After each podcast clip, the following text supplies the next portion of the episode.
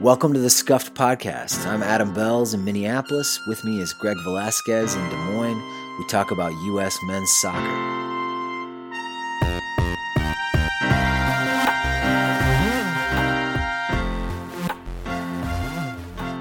The roster is out.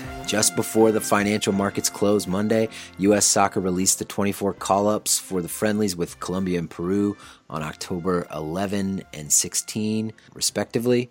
Awesome. Lots of stuff to chew on. Greg, how are you? I'm good, Bells. That uh, the roster announcement came early, caught us by surprise a little bit, but then it was announced as coming early, and so I spent all day refreshing my uh, various tabs. Uh, and Yeah. it, they, they they gave it to us early, but still made us wait. That's right. And the whole the whole scuffed production team was in an uproar over the weekend when we got word that it was going to come out early. So we didn't get a chance to do our regular like roster projection slash pontification episode, but we're ready to react to Sarachan's choices because that's what we do, and I think there's plenty to be excited about here, both in the yo I can't wait sense and the what in the dickens is going on here sense. I think there's a little bit of both on the internet today. Very much the case. There's a lot of old timey swearing going on. Dag nabbit. Uh, let's let's jump in. So I'll just read off the goalkeepers, defenders, and forwards, and then uh, Greg has kindly created some categories for the midfielders, which is where there's a lot, a little bit more interest, I think, and a lot more to discuss. So goalkeepers, Zach Steffen, clear number one. Are we agreed on that? Yeah, Zach Steffen. Well, I I, I feel like uh, I have to hedge a little bit now because we'll, we'll I think we'll find out. I think it'll be a good good to have Steffen and Brad Guzan side by side in camp. Yeah, that's right. I heard Tim Howard on the Total Soccer Show say, I think Daryl Grove said Zach Steffen's the number one, right? And Tim Howard said, I think there's a big bald guy in Atlanta who will have something to say say about that. So maybe it That is was- an open question. That was a fantastic interview, It was very good. Yeah, nicely done, Total Soccer Show and Daryl and, Tim Howard. and, and Tim Howard. Yeah, that I mean, this is a total tangent, but what he said about wishing ill of the guy ahead of you in the depth chart. Do you do you remember that?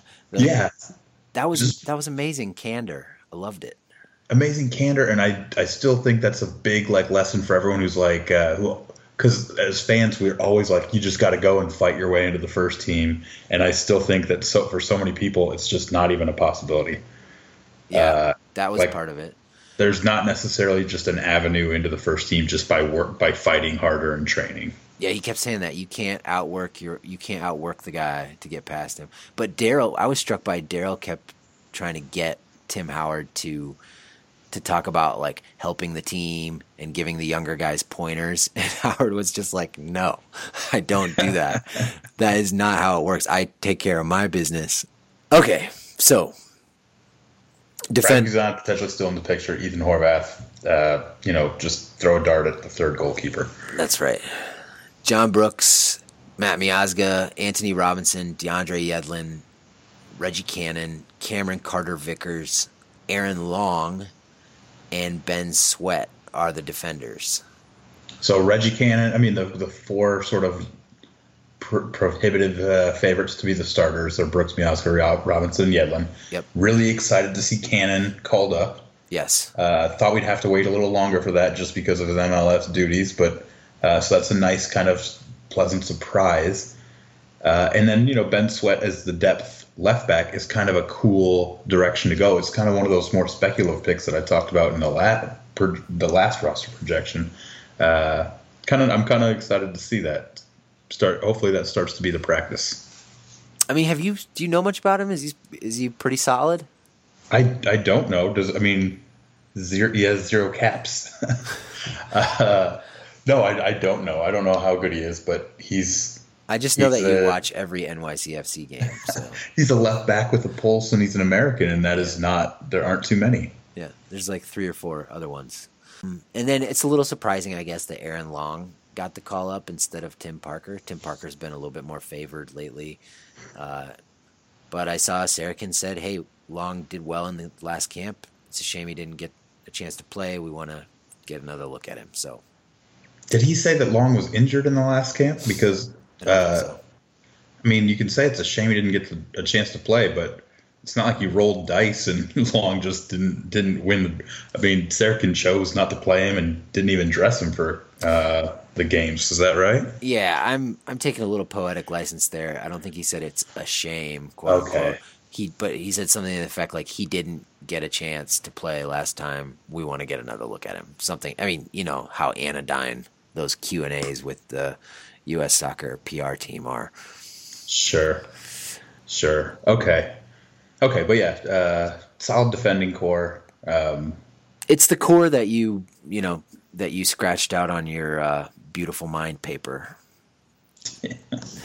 yeah, so all four of those guys are there, and uh, that's what we'd expect. Or that's what I, I mean. I'm glad they're all available. I, I'm I'm excited for them to start being able to get a bunch of reps together in these windows. Yeah, that's our D. That's our D. Brooks, Miazga, Robinson, Yedlin. That's our defense for now, and the other guys are there to push them and see what see what happens. Uh, at forward, we have Andrija Novakovich. Recalled, yeah, yeah. Four goals in the Eredivisie so far. I did a little GIF thread over the weekend of his performance against Ajax. It wasn't like some kind of amazing masterclass, but he was he was pretty good against uh, you know a center back de Ligt who is considered you know a target for the Premier League, one of the best young center backs in the in the world. So he looked all right. Yeah, he was productive. Things. He he wasn't shut down. That's for sure. I mean, uh, they were Fortuna is going to be outclassed against Ajax, so Novakovich made the most of a couple of opportunities. Yeah, totally. So I'm excited to see if he can get on the field. And then Josh Sargent uh, called up from his Werder Bremen 2 duties. Still hasn't broken into that match day squad for Werder Bremen. And then Bobby Wood got an assist over the weekend. And he's still, you know, he's going to be in the mix at striker for the U.S. men's national team for a while, I'm thinking. I'm guessing so as well. I'm, I'm most excited about Sargent. Uh, I feel like he's going to have such a ridiculous swing of, of games where it's Bremen two, and then it's the U.S. senior team, and then maybe he'll make his Bremen first team debut, and then he's going to go play for the U.S. U20 national team. Yeah, uh, it's just going to be sort of all over the different levels of play. Yeah, I wonder what that does to a player, all those different levels. Maybe nothing. he just gets to kind of show off in a couple of them. Yeah. Hopefully.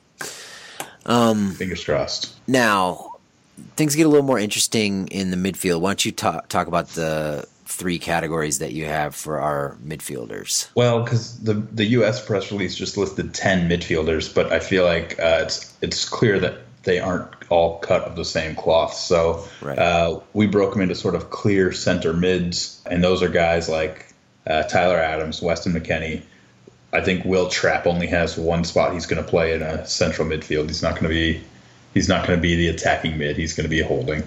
Uh, did I miss anybody from that group? Um, maybe. Uh, yes, you did. Michael Bradley is back. Bradley's welcome, back. Welcome back, Michael. Uh, we'll just leave that there for now. Um, 140 caps. Wow. Yeah.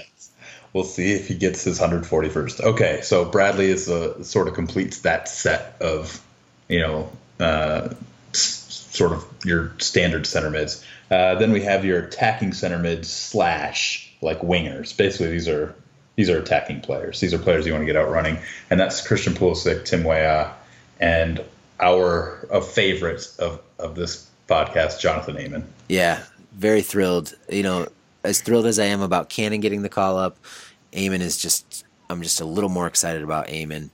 He had another pretty good game today, created a goal scoring chance for Nordsjælland in I believe a win for them in the Danish Superliga. Just a just a very exciting attacking player. Takes people on, creates chances. It's the exactly the kind of thing we didn't have any of in the last two friendlies, or really the friendlies before that too. Yeah, Jonathan, you are correct to be more excited about Jonathan Amon than Reggie Cannon. Reggie Cannon is sort of fighting for at best DeAndre Yedlin's backup spot.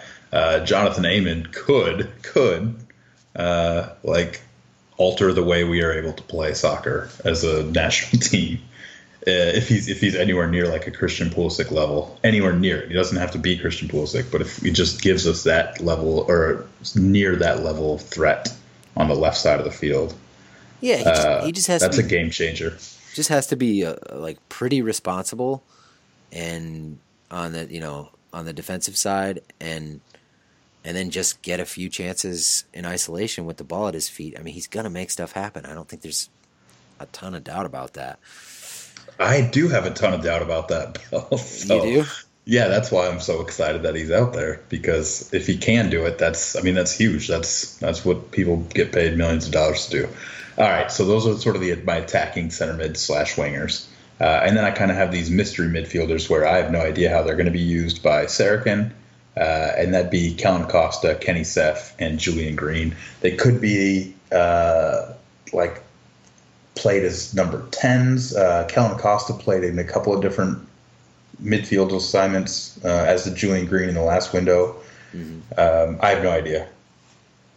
Yeah, utility players. That's right. They're all they're all kind of like tweeners without a clear position. I mean, I guess Acosta's you know he's been played as a midfielder, but that everybody knows it's not really his position. I mean, not I don't I don't mean as a midfielder. I mean as an outside as a wide player. It's definitely not his position, but I suppose he could be put there again. Yeah, and and I I kind of said this as soon as I saw the lineup that uh, the only real right winger we have uh, in this group is Christian Pulisic. No one else is a out and out like right winger. Um, so you you wonder if Sarachan still feels he can use Kellyn Cost out there. I don't think he would hesitate to use Julian Green in that position as as sort of that utility man. Um, yeah. Tim so Weah, anyway. Tim Weah could. I mean, Tim Weah has played some right wing and played some right wing for the national team against Bolivia, if I remember correctly. Okay. Um, but probably a little bit more comfortable on the left side and or at striker. So. So yeah, so that's taken. that's sort of that's sort of the midfield, and I think that's the big uh, jigsaw puzzle that has to be solved, and it's going to be solved uh, by the new the new manager coming in is going to have to solve it. Uh, Sarachan give us a little bit of a glimpse of what might work and what might not. Yeah. Well, before we flip all the pieces of that jigsaw over out onto this well-worn table of ours, uh, what do you think just overall of the roster? Uh, I'm happy with it, man. This is this is exactly what I've kind of wanted.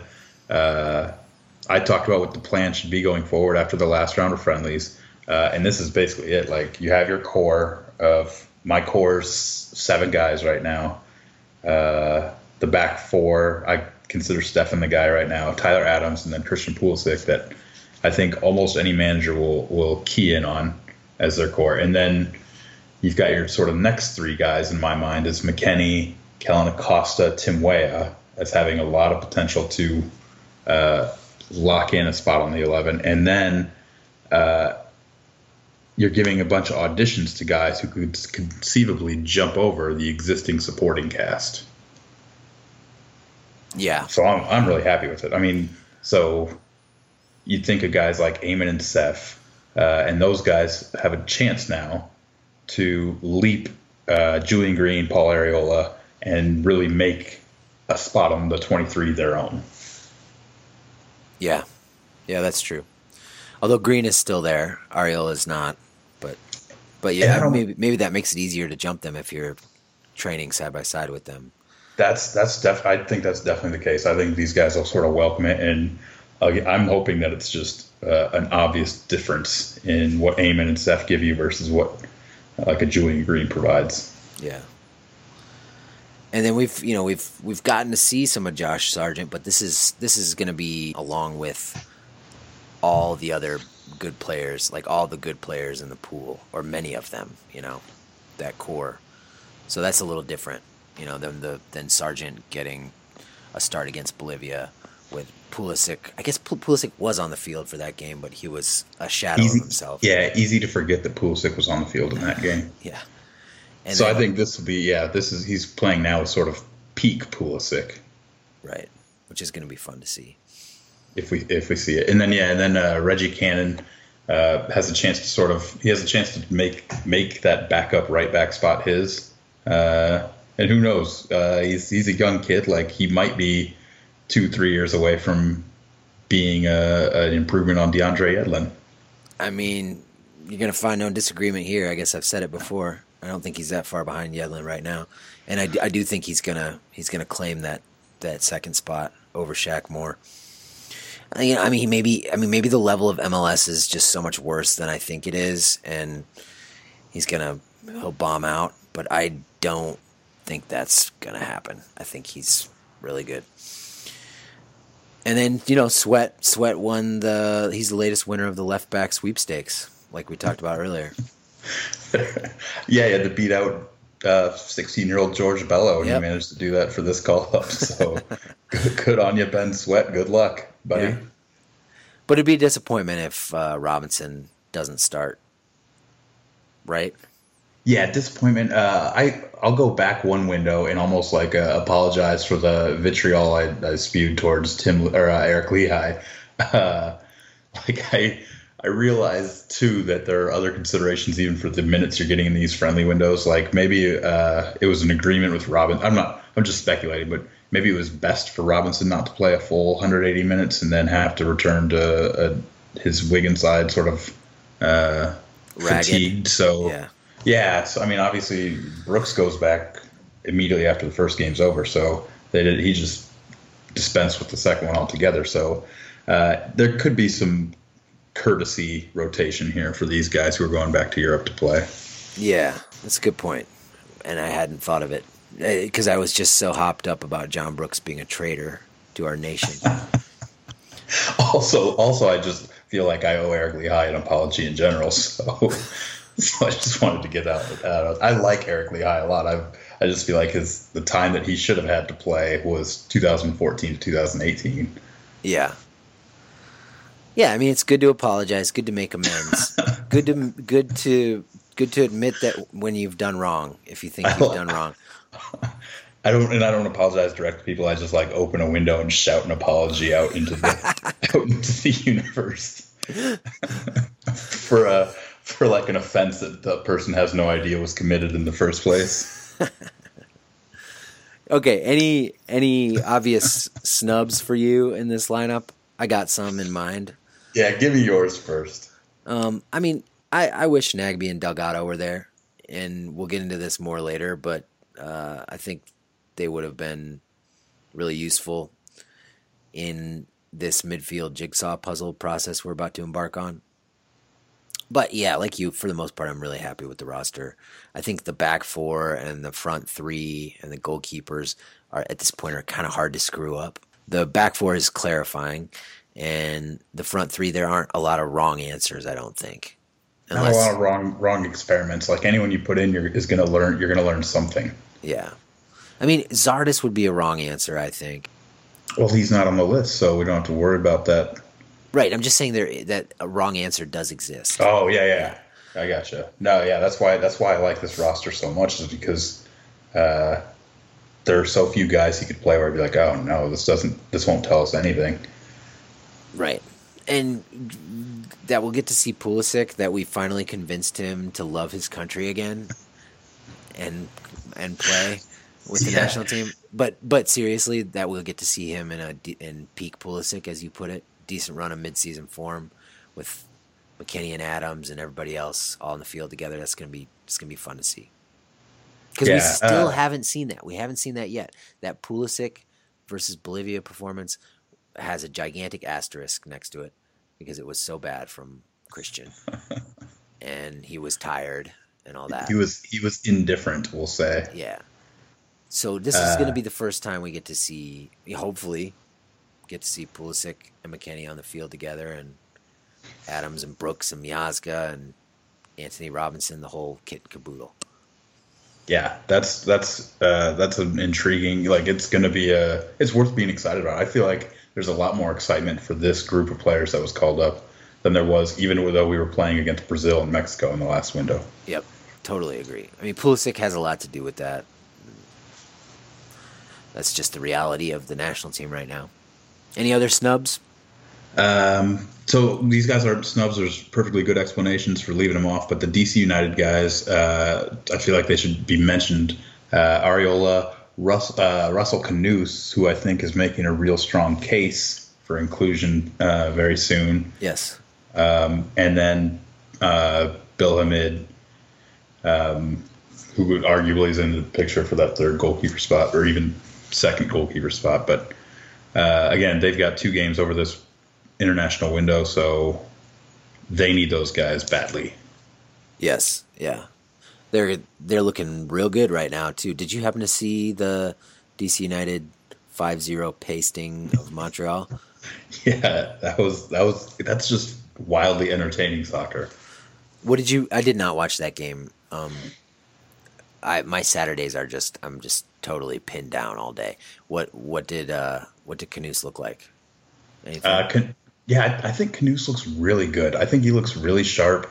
Uh, he's in like a double pivot, and he just seems to always be uh, dissuading attacks from his side. Um, and he looks very like composed on the ball. Huh. I'll take Canouse, man. Like I would take him in a, I'd take him in an eleven for the U.S. Uh, in a in a competitive game, like kind of almost sight unseen. I'm not saying he'd be the best guy, but I think he could. Uh, I wouldn't have any fear of putting him in. Interesting. Okay. Because he was like a captain of the U20 team, wasn't he, when he was younger? I believe that's the case. Until he got hurt, or even, or he was one and then he got hurt, something like that. Even after That's he his- got hurt, he was path. he was wearing crutches in the stands, and they gave him the armband. Well, we need that leadership if he's going to displace Will Trapp. yeah. Okay. Uh, and then our two of our Scandinavian trio didn't make it. Romain Gall, Emmanuel Sabbi. Sabbi's injured, right? That's a Yes. perfectly good explanation for that. Sabbi's been left out of the last couple games for his club. Uh, and then Gall, I, I, I still don't really know what to make of Gall, man. Like he's in and out of that Malmo lineup uh, Yeah. in Sweden, and the I do think you know the level of competition in the Swedish league might be incredibly variable. Yes. So, so it could sort of explain why he's deemed necessary for some games, or essentially deemed un, unnecessary for certain games where maybe if they're playing tougher domestic competition, he's left off in favor of someone else. I don't, I don't know. It's it's impossible to tell what's going on behind that curtain. Yeah, we need somebody to really dig into it. but um which I have not done. But it is worth noting that like by UEFA league coefficients, you know, the the whatever scoring system they use to decide how many teams from each league go to the Champions League and the Europa League, the Swedish league is uh, quite a bit below the Danish league. It's a different um it's a different level according to UEFA. So just that's just something to remember, I guess. Yeah, and that that actually even yeah whatever we can we can talk about we can move on from Gall. I mean I'm not I'm not I'm not like uh, devastated that Gall's left off. No, he'll he, he'll have his chance. I think everybody's kind of aware of him. Um, and then Altidore, allegedly injured, but then he cryptically tweeted on on the internet uh, in response to a Herc Gomez tweet about the roster. I think the the Gomez tweet said that uh, you know Altidore back with, out with a like a minor back injury or something, and then Altidore responded just LOL. Yeah, man, like that is a really so. Herx reported that Stu Holden reported uh, that Altidore would have been called up, but for this injury, Yes, that's right. and Altidore responded with "LOL," which I have no idea what that means. I don't know. Send it to Congress. Let's have a hearing. So, uh, I mean, I I don't have any problem once Altidore is healthy, uh, getting him back in the mix. But uh, yeah, that'll have people that'll have people wondering. yeah, I wonder. I wonder a little bit, but I'm not gonna spend all night wondering. Okay, uh, let's let's come back in a minute and talk about this midfield jigsaw puzzle. Good with you? All right, yeah, the great midfield experiment, Bells. All right. Be back in a second.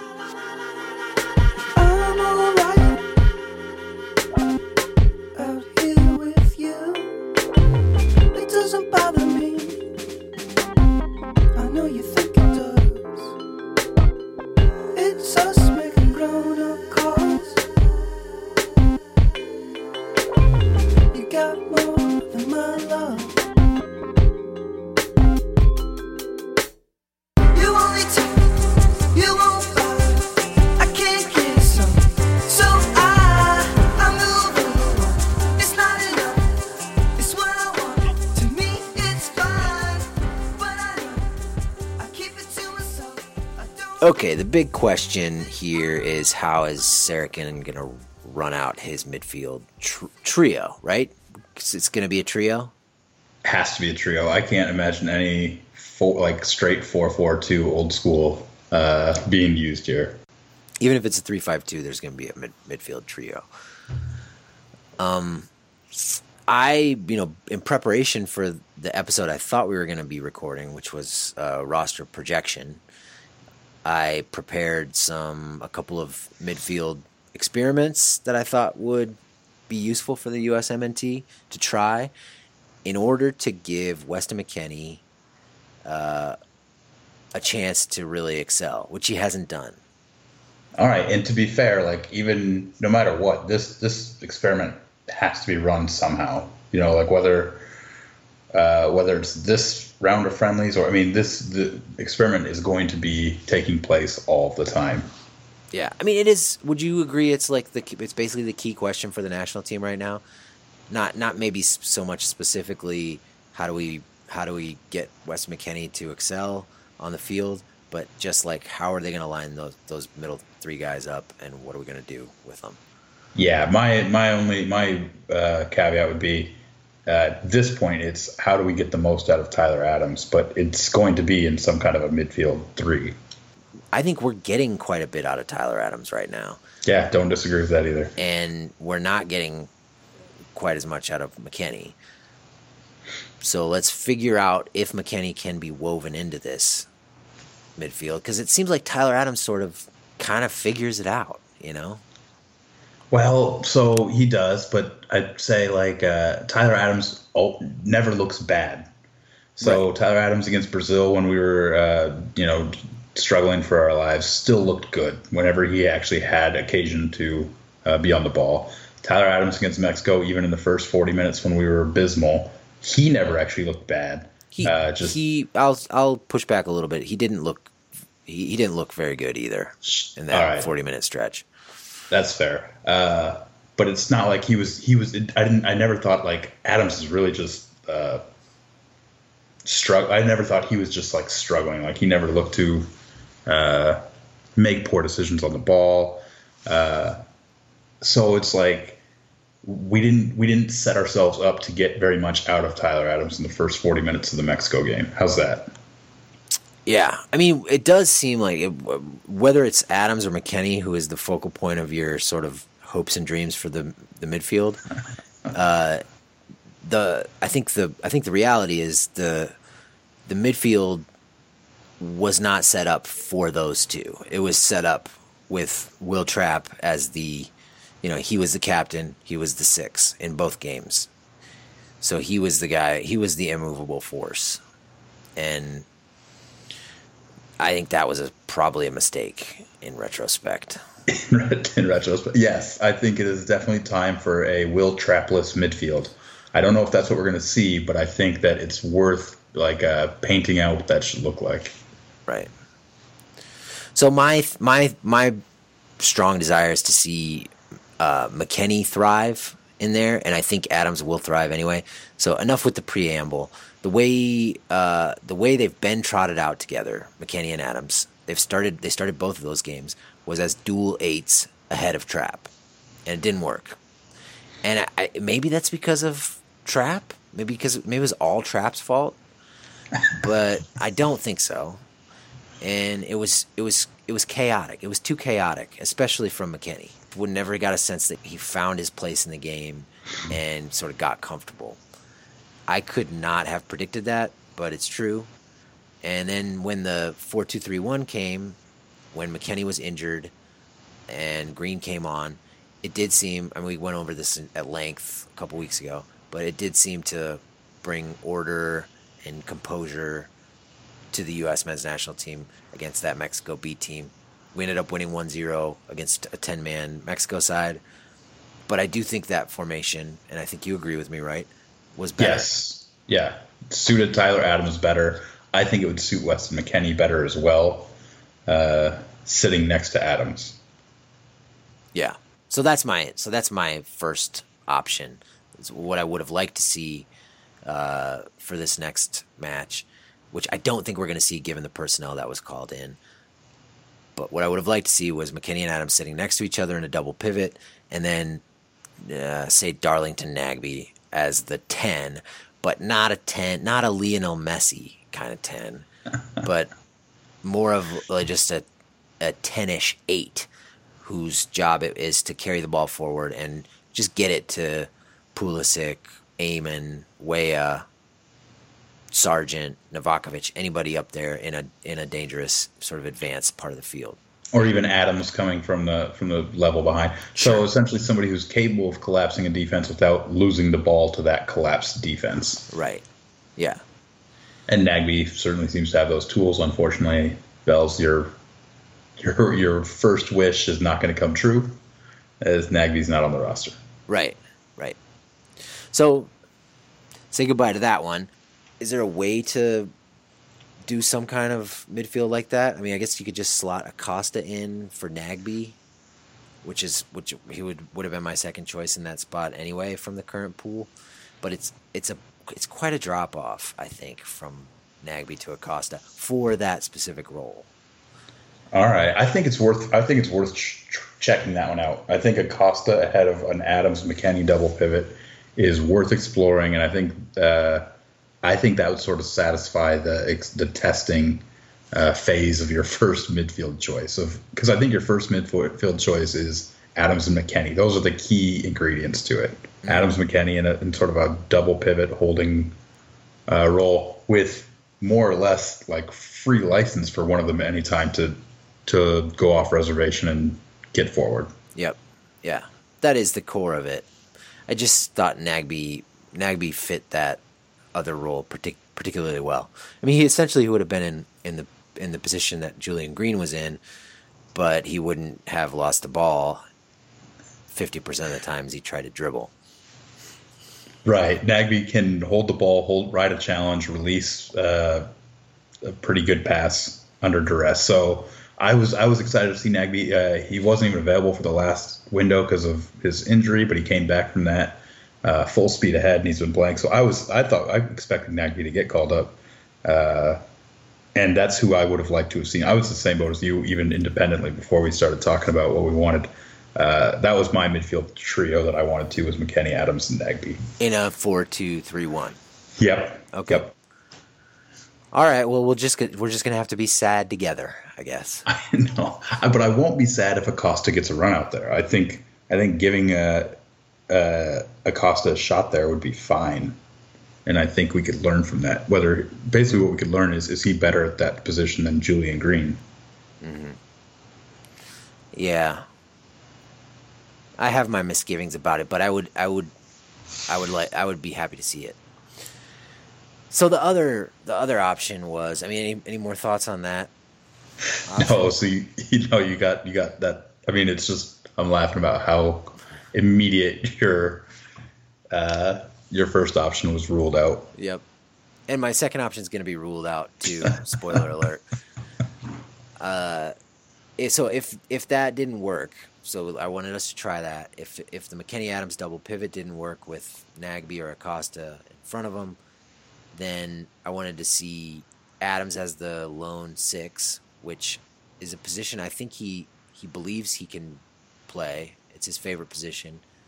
He's as as you've pointed out a lot, Greg. He's poison for counterattacks, and he has the toughness, quickness, and mental alertness to really not lock down the spot.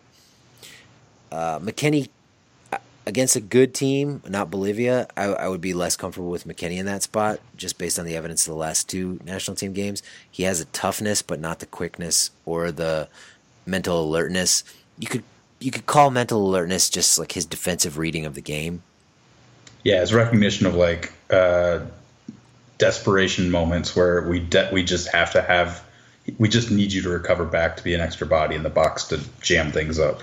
Yeah, Adams is on his mother freaking horse to get back, and McKennie just kind of it doesn't seem like he quite knows what's happening. That's a little harsh, but it's yeah, he just doesn't move with the same. He doesn't move with the same urgency early enough. Like there's a, a lot of guys who move with the urgency once they see that they're needed, uh, and Adams moves quickly just in case he's needed. Yes, good, well put, well put. So I don't want. So I think Adams should be the six, and then we put McKennie as a dual eight with somebody else, somebody who is a good glue player. And for me, that is like when I say glue player, I mean somebody who connects passes harmoniously and does a lot of little things well and moves well off the ball and even can get into the attack a little bit. And that's for me is Marky Delgado. And I know that there are a lot of people who say Delgado's not an international caliber player. And I don't know if he's better than Nagbe or Acosta overall or even Julian Green. I, I do think he's better than Julian Green, but I, I don't want to have that debate.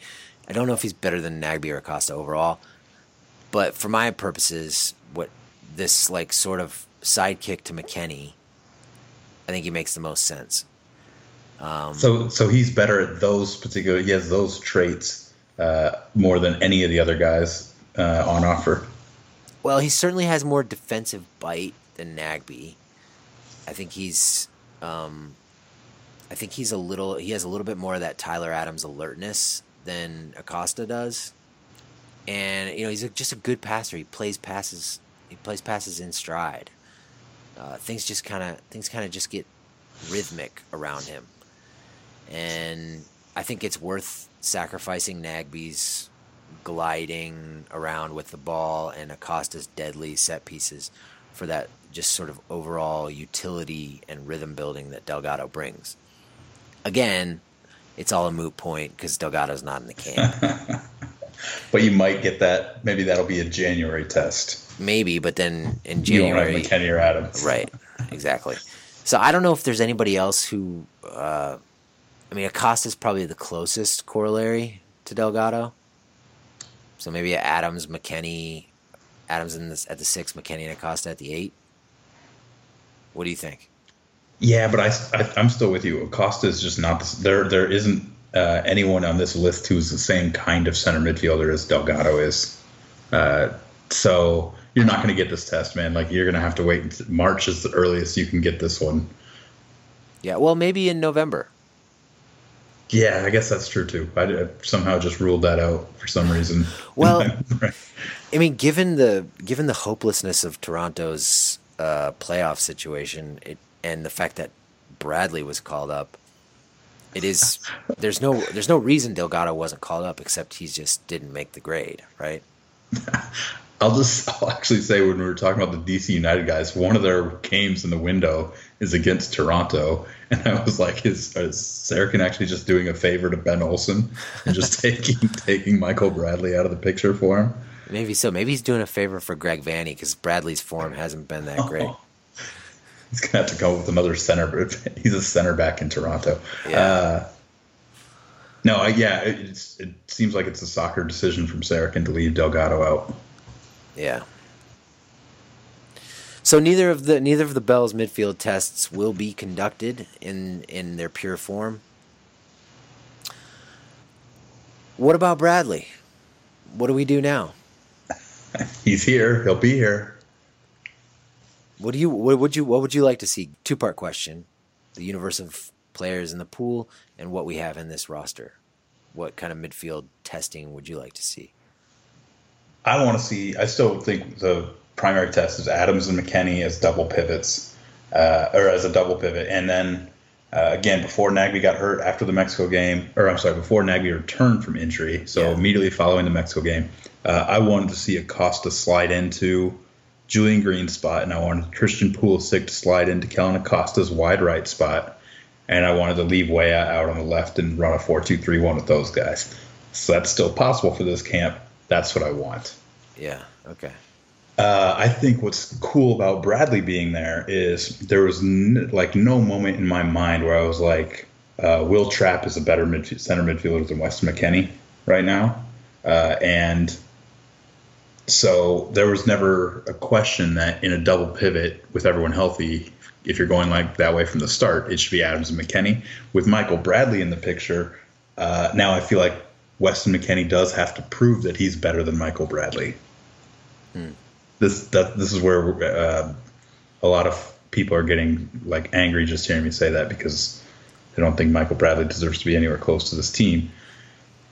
But that's that's the reality of this, right? Is uh, Wes McKennie now has, I think, a the uh, best center midfielder for the U.S. for the past eight years um, as the standard he has to reach. It's not Will Trapp anymore. It's it's the 140 caps owning Michael Bradley. Yeah. I bet training is going to be fascinating. Don't you think? Yes, yes. This is this is where I wish we had the all access pass. Because you know, did you see the Jimmy uh, Jimmy Conrad quote uh, that's going around on Reddit?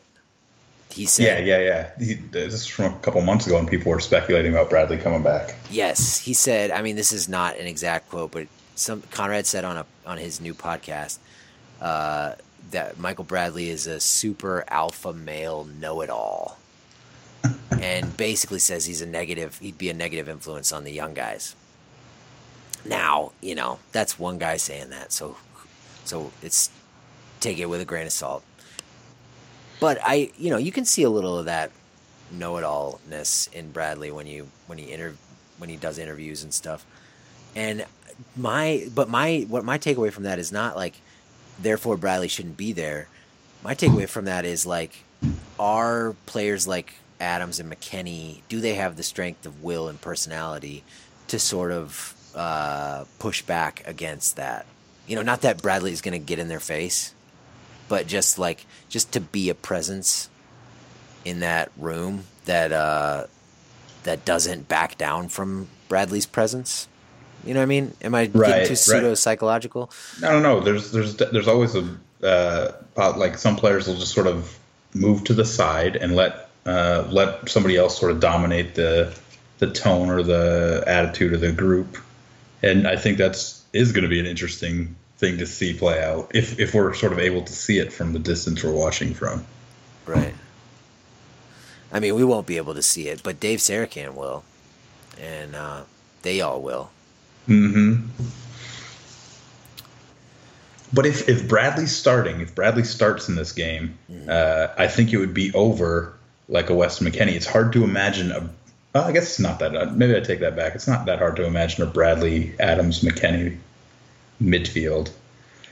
Yeah, a, I can imagine two different ways of that. But what were you going to say? Go ahead. I was just going to say in a double pivot, like, does that mean it's Bradley and Adams and McKennie is playing an eight? Yes, I think that's okay. That's what it would be. Or if it weren't a double pivot, then it would be McKennie as a six, and then dual eights, Adams McKennie. Like there's. So hold on. Like, You're saying Brad, Bradley is the six. Bradley is a lone six. Yep, and then okay. Adams, Adams and, and McKennie so, as dual eights. So essentially, Bradley would just be taking Will Trapp's place, and then if the four one four one is successful, it's all it's all because Will Trapp couldn't make it work in the last games. Yeah, I mean, I, I think that's totally plausible that Dave Sarachan's takeaway from from the last two friendlies was, uh, I need Michael Bradley in that spot. Uh, and I'll say this: I don't know if Bradley has the chops for it either, but um, if you're going to run Adams and McKennie as those dual eights uh, it sure seems to me like you are putting yourself in a pressing like you're you're deploying personnel who are primed to press and like hound and yes. Uh, so if you're going to play them there and then you don't do that, then you're kind of you're you're not using them correctly. And I don't think you can really do that with Will Trapp as a six. So that's when you were going over it before. Is it all Will Trapp's fault? I was like, well, if you're going to play those guys there with Will Trapp behind them, you're just Will Trapp can't cover the the next line that is going to be available with uh, Adams and McKennie pressing. I mean, Bradley is an improvement on that front over Trapp, wouldn't you say? Even at his advanced age. yeah, that's that's going to be the issue. Is so do you do all this uh, with Bradley, and then a year from now you can't do it because Bradley can't do the job that he can do right now? I mean, Does it's all, make sense? It's all very fascinating. Yeah, it totally makes sense. So you it's find all... out that it looks great right now, and then uh, nine months later, Bradley's legs have gone, and it was all sort of for naught. Right, and then we just have to wait for the next Bradley, which is not Will Trapp, and probably not Chris Durkin either. At least that's my projection at the moment. But maybe it's Knuth. Is Knuth comfortable in a six, a lone six holding midfielder spot? Uh, that's, I mean, we that we got a long ways to go to find that out. So, uh, but anyway, that's that's sort of my the midfield. I, I want to see uh, a double pivot, and so if Bradley beats out McKennie, I think that would be a really interesting uh, development. that'd be that'd People be would be so mad. Oh man, imagine it, Bells. Would you would you be upset if you saw a lineup that had Adams Bradley uh, playing like as double pivot behind like Acosta Or, Ju- or Julian. or Green. Julian Green? Yeah, Yeah, I'd be a little upset. Uh, I, I do acknowledge that McKennie hasn't played well. So, and that's a hard thing for me to acknowledge. I've been like his biggest cheerleader. and I think we can probably drop in like his his Bundesliga form, uh, which uh, you almost have to call like uh, non-existent. Like it's he's been playing, but the way Schalke play, like it's not. You, there's nothing you see in the Schalke game that's going to tell you that he's he's going to slot right back into the U.S. and like be this ball control player that we're expecting him to be. Yeah, Schalke is total crap. I mean, they're so bad to watch. And he, like, I know I'm not the only person saying this. I think Kim McCauley uh, wrote a piece about it, and it's been talked about a lot. But yeah, Schalke just plays long balls, and McKennie McKennie's job as a he plays as an advanced central midfielder is to try to win second balls and spring transition moments. He's which he's he's pretty decent at. You know, he helped create a goal a couple weeks ago before he got injured. In that way, got an assist. But, But yeah, it's, it's, it's not. garbage stuff. Yeah. and it's it's hilarious because you still put like the he still has the Champions League tag on him because they're playing in the Champions League, but they're a horrendous team right now. Yeah, they really are horrendous. And so yeah, it doesn't. It's hard to see like where his good form is going to come from. But That's He's that's 20. what we're gonna see. he's 20 he's 20 and and when it comes to like competing with uh like high caliber players. I mean he's been doing that for you know 14 15 months more like 18 months at Schalke. You know he's been playing with Leon Goretzka Max Meyer uh, Nabil Bentaleb is not at the top of his game right now but he's you know he's a class player and McKennie has beaten him out. Yeah, and I'm not saying McKennie won't slip right back into like a, a really clean on the ball, like part of a 20, 30 pass movement for the U.S. Uh, we just, I just don't, we just don't really know. So it's hard to, we can't really guarantee that. So again, if they come into this camp and Bradley looks way cleaner and smoother, that wouldn't be a surprise either, given what McKennie's been doing for the last month. So would you between uh, a double pivot with Bradley and Adams? Let's just take the best case scenarios: a double pivot with Bradley and Adams at the six, and then uh, McKennie at the eight. That's option one. Option two would be uh, Bradley at the six, and then a dual eights of McKennie and Adams. Do you have a preference between those two? Option one, it's got to be, it's got to be Adams and Bradley, holds, Adams and somebody holding mids together. Okay. Does that make sense? Yeah. So whether it's Why are why are you why does it have to be that? Um, all right. So we could do we could do uh, Adams could be a dual eight if we are running like a full on organized press. If we're not doing that, I don't want Adams as a dual eight. I want him to be able to uh, do all the things that like a pressing midfield, a pressing holding mid would do, but also be able to uh, bomb forward the way he does routinely, or the way he. I mean, he's able to. Okay.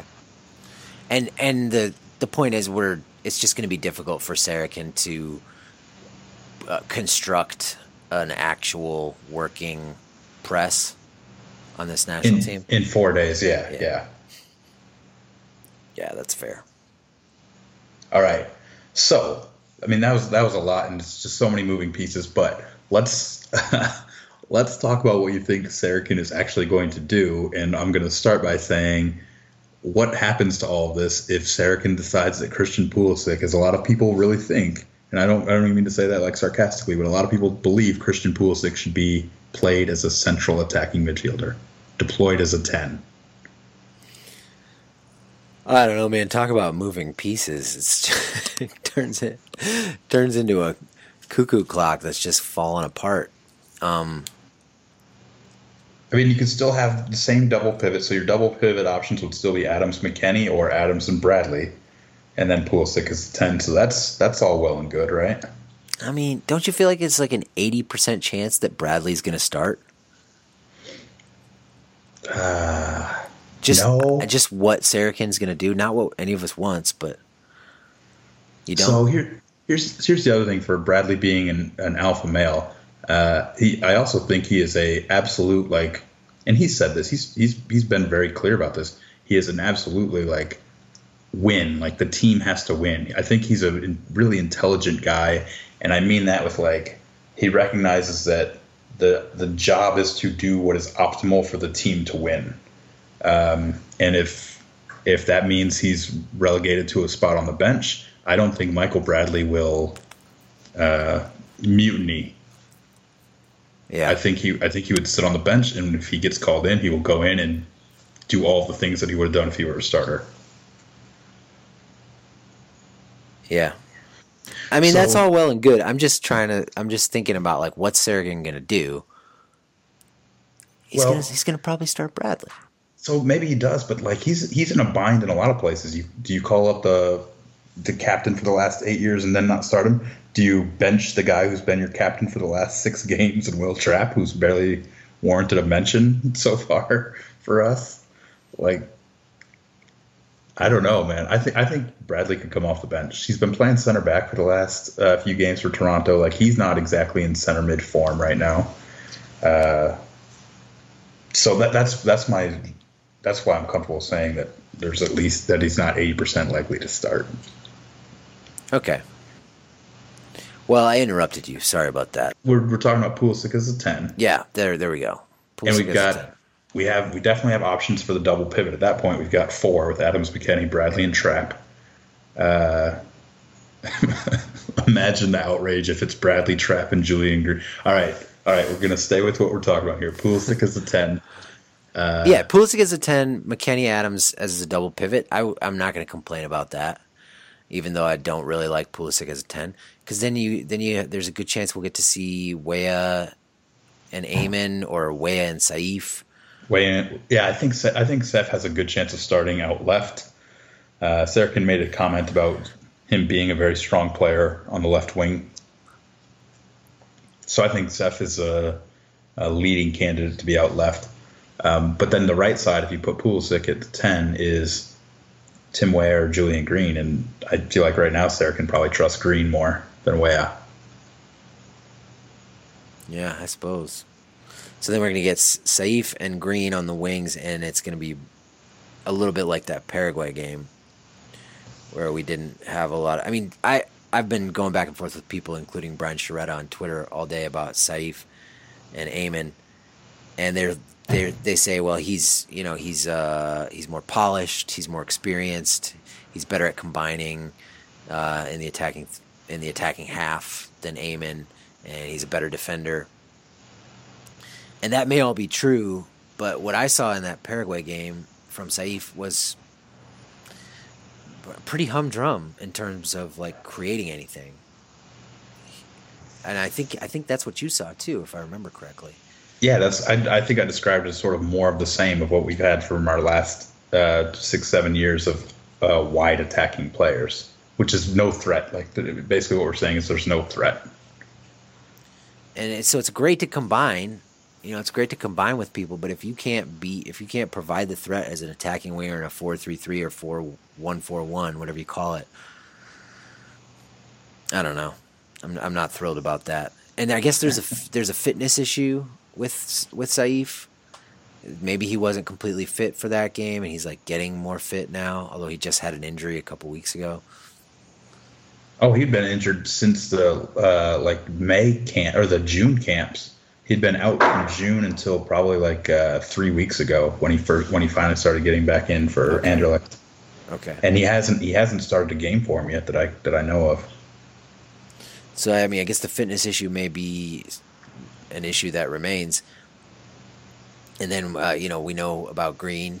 He's not He's not. He's in the, basically in the same category, probably even less threatening than Saief.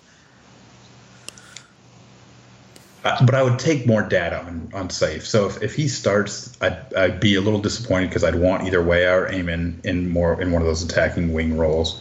But if he starts, we'd at least learn something. Uh, if Julian Green or Will Trapp start, I actually will be like pretty angry. we talk about it'd be hard to like mess up uh, your your your like lineup, but if if Green or Trapp are on the list for the eleven, like for this first game, I will be pretty. I would be pretty like angry on the internet. How angry are you going to be? What are you going to do? are you going to open the window and shout into the universe? I will, and there'll be an apology forthcoming later. Uh, but I can guarantee. Actually, I can guarantee this: if if Trapp or Green, uh, and probably even Bradley start, there will be there will be GIF threads that come in. Yep. Okay that's a good that's a good productive way to channel the anger. Well, and it wouldn't be, and it's not because I'd want to like. They won't necessarily be gotcha threads. Like it'll be for me to be like, all right, am I correctly evaluating these players? Uh, it could be where I'm like, no, this Green was fantastic. Here's here's eight things he did that were really good. Right. That's. Um, I'd, I'd, have to do them to, for my own for like my own sanity. Sometimes it's the only way to really know what you're talking about in a game. You know, I think I think Bradley basically said that, didn't yeah. he? Yeah, you gotta you gotta watch it back. All right, have we uh, have we covered all this? I mean, we haven't covered all of it. There's probably still 15 workable center mid formations that you could deploy, uh, and I have no idea which one we're going to see. It's going to be like Christmas morning on October 11th when we play Colombia, just to see what Sarachan does.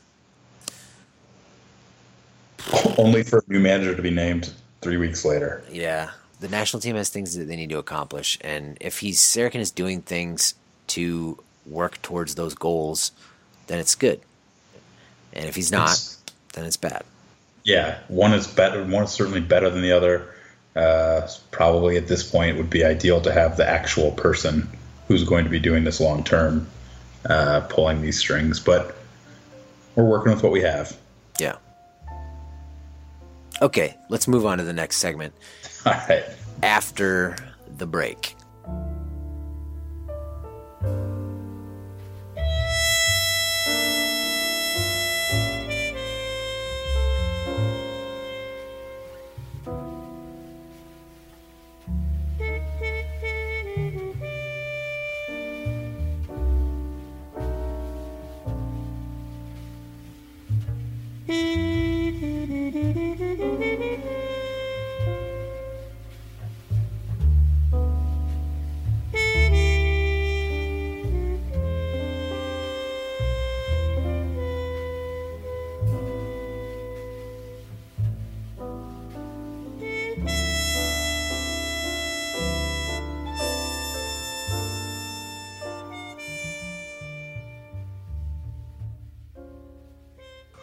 Back. We've got a few short corners, and I'm going to start with some announcements. From time to time, people ask me about songs we play in the breaks between segments.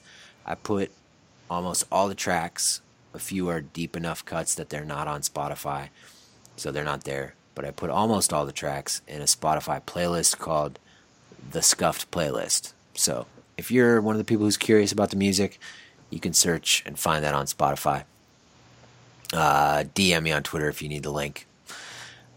And announcement number two please rate Scuffed if you're a regular listener on iTunes. It only takes a second. And if you have 60 seconds, write a review, please. We have, last I checked, 73 ratings. And because I possess magical abilities, I know that there are many, many more people than that who listen to this podcast every week. Help us reach more people. Rate the pod. Yeah, we're just trying to create more national team fans slash critics. Yeah, we're trying to uh, deepen the conversation, my friends, and make it a little more confusing. uh, U.S. women's national team World Cup qualifiers are coming up like tomorrow. Like instantly, day after yes. tomorrow. Yeah, speaking of trying to create new fans, uh, women's team kicks off uh, the CONCACAF Championship against Mexico uh, Wednesday. Is it is it, is that a Uh, Wednesday? Thursday, I think. October 4th. Yeah, so they kick off Thursday. They've got uh, uh, a bunch of games in a short amount of time. It's not quite as brutal as the uh, men's U20 World Cup group stage, but it's, That's good. It's three games in six days, and it is also uh, a small roster. You know, they only get 20 players uh, to to pick from. so weird that they do it like that. Yeah, I don't know. I, like, I'm honestly like, are they trying to ease the financial burden for some of these smaller countries to actually like travel 20 players from uh, place to place? But that's the that's the format. I hear something along those lines about it. So who are you, so you, you're you're pretty stoked about this team? The women's team, yeah, they're amazing. Uh, they're they they're loaded. Who are you really excited about? Oh man, it's almost like easier with this group to, to say who you're not. But Lindsey Horan is amazing. Lindsey Horan is like one of the best players uh, in the world right now. Um, and I don't know. Have you have you seen have you seen her play very much? I haven't. I'm sorry. All right, I'm gonna I'm gonna kind of like commit a cardinal sin here, but I'm gonna uh, try to like give you some analogs through through the men's game. You watch her play. She plays like a, a midfield. The women at this point have settled into like a four three three, um, and she plays as one of the uh, more advanced mids. They kind of have a dedicated six, um, and she usually plays as one of the slightly more advanced mids. But she goes both directions, and it's ridiculous. Like she does everything as well as like the best players in that position, uh, or she does everything as well as like the best players in the game would do uh, in that area. So like she's this advanced mid, but she scores goals as well as like the other best players in the world at scoring goals. Uh, she can carry the ball at her feet the way the best players in the world. She's not like an outlier at any of them. So uh, you know, have you seen those advanced stats they do where there's a big cluster of dots for all these players, and then you see Lionel Messi and Cristiano Ronaldo. Uh, Way I mean, out on their own. yeah, she's not. She's not like that. She's just. She's just always the best at on any on any stat you want to measure. She's the best at it. Dang. Is it, so? Like- is Paul Pogba? Uh, the top ten. is Paul Pogba So- corollary? So kind of, but it's like uh, it's almost like you have she does all the things Pogba does, but she also does all the things that like N'Golo Kante does, and she does all the things that like uh, Harry Kane does. So she's just elite at every single facet of the game. So she's Michael Bradley, basically. She's it's it's awesome, man, and uh, so I'm super excited to see her. She's she's just like literally incredible to watch, uh, and she's and mean, like she's just really tough. Uh, Just blows people up. That was the first thing I noticed when she came onto the scene. Was she just wrecks people? And I don't mean like in a dirty way. I just mean like if there's a ball between two people, she is going to wreck whoever it is that she's going to meet at that ball. Man, I like this. So anyway, Lindsey 24 Horan, years old? Yeah, she's still a kid. Uh, she's one of the first, one of the early players to skip the college route and just went to I think Lyon uh, straight out of high school instead of going to North Carolina. But yes, Lindsey Horan, amazing. Uh, So she's so she plays for Portland, Portland Thorns, yes, but she just uh, she just lost in the the NWSL final, right? yeah. So Thorns were in back-to-back finals. They won it last year on a, I believe, a Lindsey Horan volley. Uh, they lost this year to the Courage, who are uh, put together like the best record in professional women's soccer history in the U.S. So, um, yeah, she's been she's been dominant everywhere she's been playing. Okay. Can you give a couple other names? Oh God, yeah. So uh, everyone knows Megan Rapinoe. You just always watch her, and she's always going to do something. Again, the soccer awareness and the soccer intelligence on this team is incredible. Uh, Megan Rapinoe is awesome to watch. Tobin Heath um, is like. Uh, I love watching Megan Rapinos. I know her. All right, so she's great to watch. Tobin Heath uh, is like every time she's on the ball, you're expecting her to embarrass somebody, and you're rarely disappointed. Yeah. Sam Mewis, who's uh, one of the other central mids. So Rapinoe and Tobin Heath will man like the the wings. They'll be like these attacking mids in the four three three. Um, Sam Mewis will be another center mid, and she is like potentially going to turn into a Lindsey Horan in a couple of years. So mm. it's this team stacked, man. This team is loaded. Does, is Carli Lloyd still getting playing time? So hilariously, Carli Lloyd is like actually the most divisive player on the roster at this point. Uh, she's her production for her club has fallen off a cliff. Like she is nowhere near the the player she used to be. Uh, certainly at a 90 minute level, but she comes in for the U.S. and plays like the last 10 minutes of a game, and just partly because the U.S. is so good, she just racks up goals. Her, her like uh, her movement in the box is still elite. Her ball striking and finishing is still elite.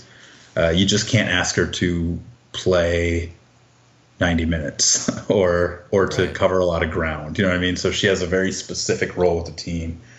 Uh, at this point, she's she's basically like the backup forward to Alex Morgan, but she's not actually the backup forward. If Alex Morgan were to go down, uh, Carli Lloyd wouldn't be the player he starts for. It'd be like they'd use one of the wing players and they'd put Christen Press up top, and Carli Lloyd would have the same job. She'd come in for Christen Press in the last 10 minutes and like score two goals and have three other great chances.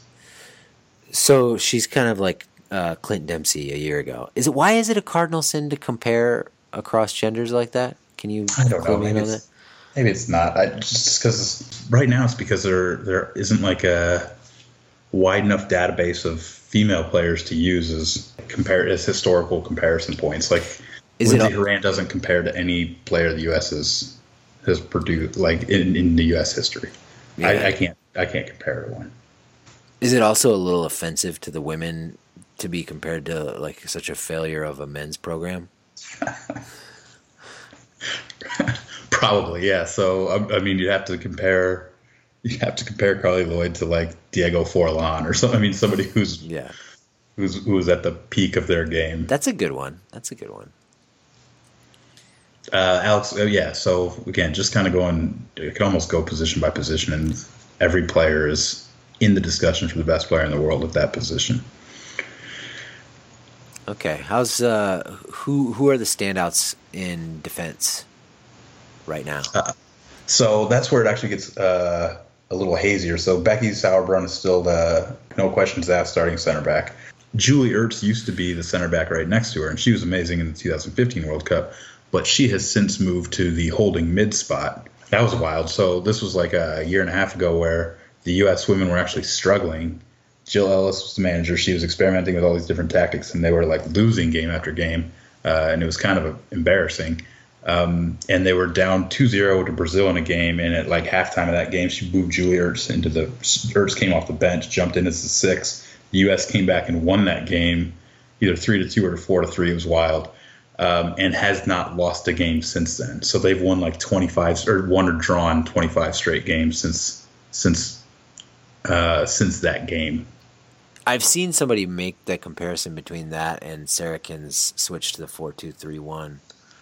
It was uh, probably me, but that's that's essentially like yeah. What I'd say is it's hard to give Ellis credit for this, but she did make the change and has not lost in 25 games. So Wow. How do you critique a manager at that point? Um, so are they just going to steamroll this steamroll this qualifier? Yes, uh, round. That is my prediction is that they will steamroll this qualifier. But their defense is a little un- unsettled. Uh, the other the the leading candidate to be the other center back plays for Stanford still. She's a college kid, and she just had her ankle broken uh, on a, some horror challenge just a couple weeks ago. She's she's out for six months it'll kind of be a race probably to get back for the World Cup, to be honest.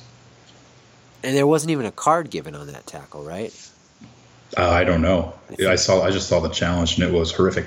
I coach a lot of girls soccer, and I can just say that in my experience, like referees call physical play at the at, the, at least up until college, they call physical play super tight. They they don't let you get anywhere near as physical as they let guys get. It's like uh, I mean, it's laughable but they give you they give all these players the complete benefit of the doubt that they didn't try to do anything dirty if that makes sense so you yeah. can go in with some horrific challenges uh, and they'll never be like in a, in a guy's game it's just it's an easy red card like no questions asked in the girls game it's like well they probably wouldn't didn't mean to and they just let it go I don't know if that if that applies to the as you as you move up the levels. I'm I'm talking like high school, small small college style soccer. Elite high school and small college soccer.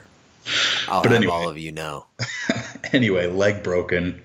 Not, I'm not laughing at that. Leg broken for Tierna Davidson, and she won't be competing in the CONCACAF Championship.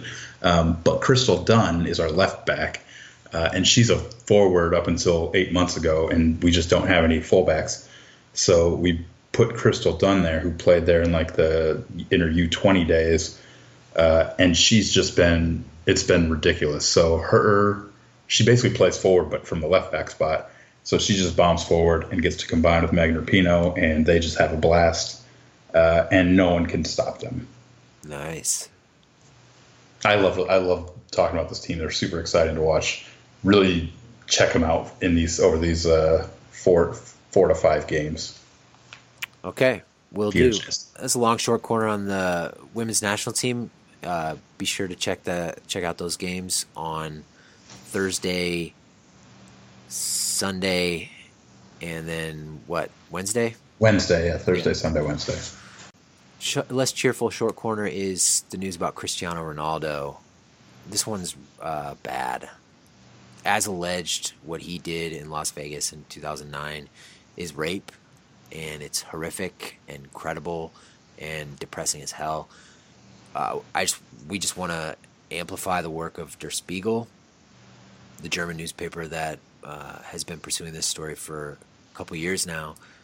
Their story is pretty much bulletproof as far as as we can tell, and there aren't any real denials going around from the Ronaldo camp. Yeah, this is this is pretty fucking terrible. Uh, shouldn't be swept under the rug by sports media or the soccer community, really at large. Uh, so if you haven't read that from Der Spiegel, um, it's something that you probably should read. Uh, you, you, I, I hope this uh, this woman has all the resources she needs to sort of pursue this in whatever way she thinks is necessary. Yeah, totally. And uh, back to more uplifting news. Sebastian Soto keeps scoring goals. That is better. One of uh, my favorite young players, young American players, a striker at Hanover 96, has now scored nine goals in eight appearances with the U19s there. He has hit the ground running. He scored another one over the weekend and was involved in an own goal as Hanover beat St. Pauli 2-0. That's that makes 7 league goals and 7 appearances for him. St. Pauli was the best team in the division, hadn't lost or drawn a game yet, and Hanover beat them 2 nothing. And Soto was the hero. So I think there was some question, at least in my mind, would his incredible goal scoring record in the development academy translate to Germany, the youth ranks in Germany, and it has. And so I feel good about that. Yeah, this is as good of a trajectory as you could hope for Sebastian Soto at this point. And lastly, the U17s are headed to Mexico City for a tournament. The boys U17s are headed there for a tournament with uh, Argentina, Chile, and Mexico. Um, a few names to pay attention to. I don't know if the games are going to be streamed or not. That's always kind of a mystery. Um, but a few names to watch are the goalkeeper Damian Las. I think he's probably the most promising goalkeeper in the whole pool. You know, in the whole youth pool. Uh, Mauricio Cuevas, Where's Where's Las? What's his What's his uh, affiliation? Chicago Fire. He's at Chicago Okay. Fire. He's been playing with the U17s since last year, at least, maybe This- earlier than that. The US U17s or the Fire Yes, the, U17s? U- the US U17s. All right. What's the status with the Fire? He's Is he playing in college or I think he? he's he's playing in the development academy. okay. he stood on his head in the Nike friendlies last year when the the team was the team was getting shelled by the Netherlands and England and Brazil, and he really he he, he did a lot of uh, shot stopping and looked really good at it. All right. So he got a chance to show his stuff, and he really did. And I think he's he's shown his stuff in other places too. Uh, Mauricio Cuevas is a player I don't know that much about, but I hear very very good things at the LA Galaxy Academy. also he's an 03, so he he may be he's either 15 or 16 right now. No, he's either 14 or 15 if he's an 03. Man, that's ridiculous. Yeah, he's playing with the U17s, and he uh, he's a apparently extremely versatile. Can play on the wing, can play as a six, can play as a fullback, can play as a forward. He's listed as a forward on the Development Academy website. I haven't seen him play, but I'm excited to see him play.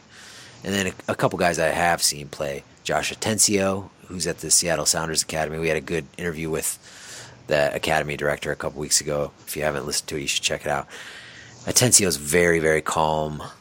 Uh, number six has played with the USL side in Seattle one time, actually two times, and looked very good both those times. And then just for scheduling reasons, couldn't play with them again.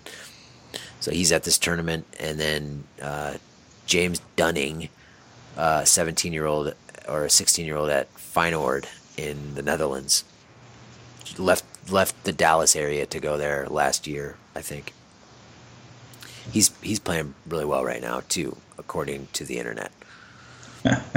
there are other other names: Danny Danny Robles, Gilbert Gilbert Fuentes from San Jose, Danny Robles from Seattle, uh, Sahir Arce, uh, who plays a striker for Monarcas Morelia in Liga MX, is also uh, kind of making some waves. Some notable, right, who's, yeah, some who's, not- who's not in this list that could be? yeah, so interestingly, there's some notable abs- absences. Bello, who is uh, a first team uh, regularly in the first team squad for the Atlanta United for Atlanta United. Uh, George Bello, he's not there. Neither is Gio Reyna, and neither is Gianluca Busio. Those are kind of like the three most famous U17s. Okay, Busio with Sporting KC, and then what is uh, Reyna's status right now? Is he official with anyone? He's not official. He turns 16 in November, I believe, and that and then he can go to Dortmund. I think it's widely known that he's going to Dortmund. Okay, Um, But interest, interestingly, these the U17s also have a tournament in England later this month. The, I don't know if all three of those three guys, but at least two of them are going to that tournament in England. So we kind of got like uh, Tab ha- is working with like two separate U17 squads to some extent okay, which is pretty cool. I mean, the pool it sort of backs up your um, contention that the the development academy is bearing fruit. Your contention, which is also my contention. um, if they're able to field essentially two pretty good U seventeen squads right now, that's good news. yeah, and that should be the goal because I don't care one lick about like team building or uh, you know, what I mean, like how how the like creating. it. I just want a like a long list of individual players who will succeed at the professional level. Yes. Yeah. And I, you know, I I think there are a lot of guys on this in this age group who are really good. I mean, we're we're going to find out in a couple years how good they are, but you see Gilbert Fuentes, who's a name nobody knows, you know, he he's gotten a few USL minutes. You just see him move on the ball, move with the ball at his feet. He's he's smooth, man. He's smooth. So, All right, Gilbert Fuentes, his name is going on the board. He'll be he'll be the next Jonathan Amon, who will be the next Christian Pulisic. That's right. We've gone on too long here. So thanks, Greg. Thanks for being here. Uh, thanks, everybody, for listening. We'll see you.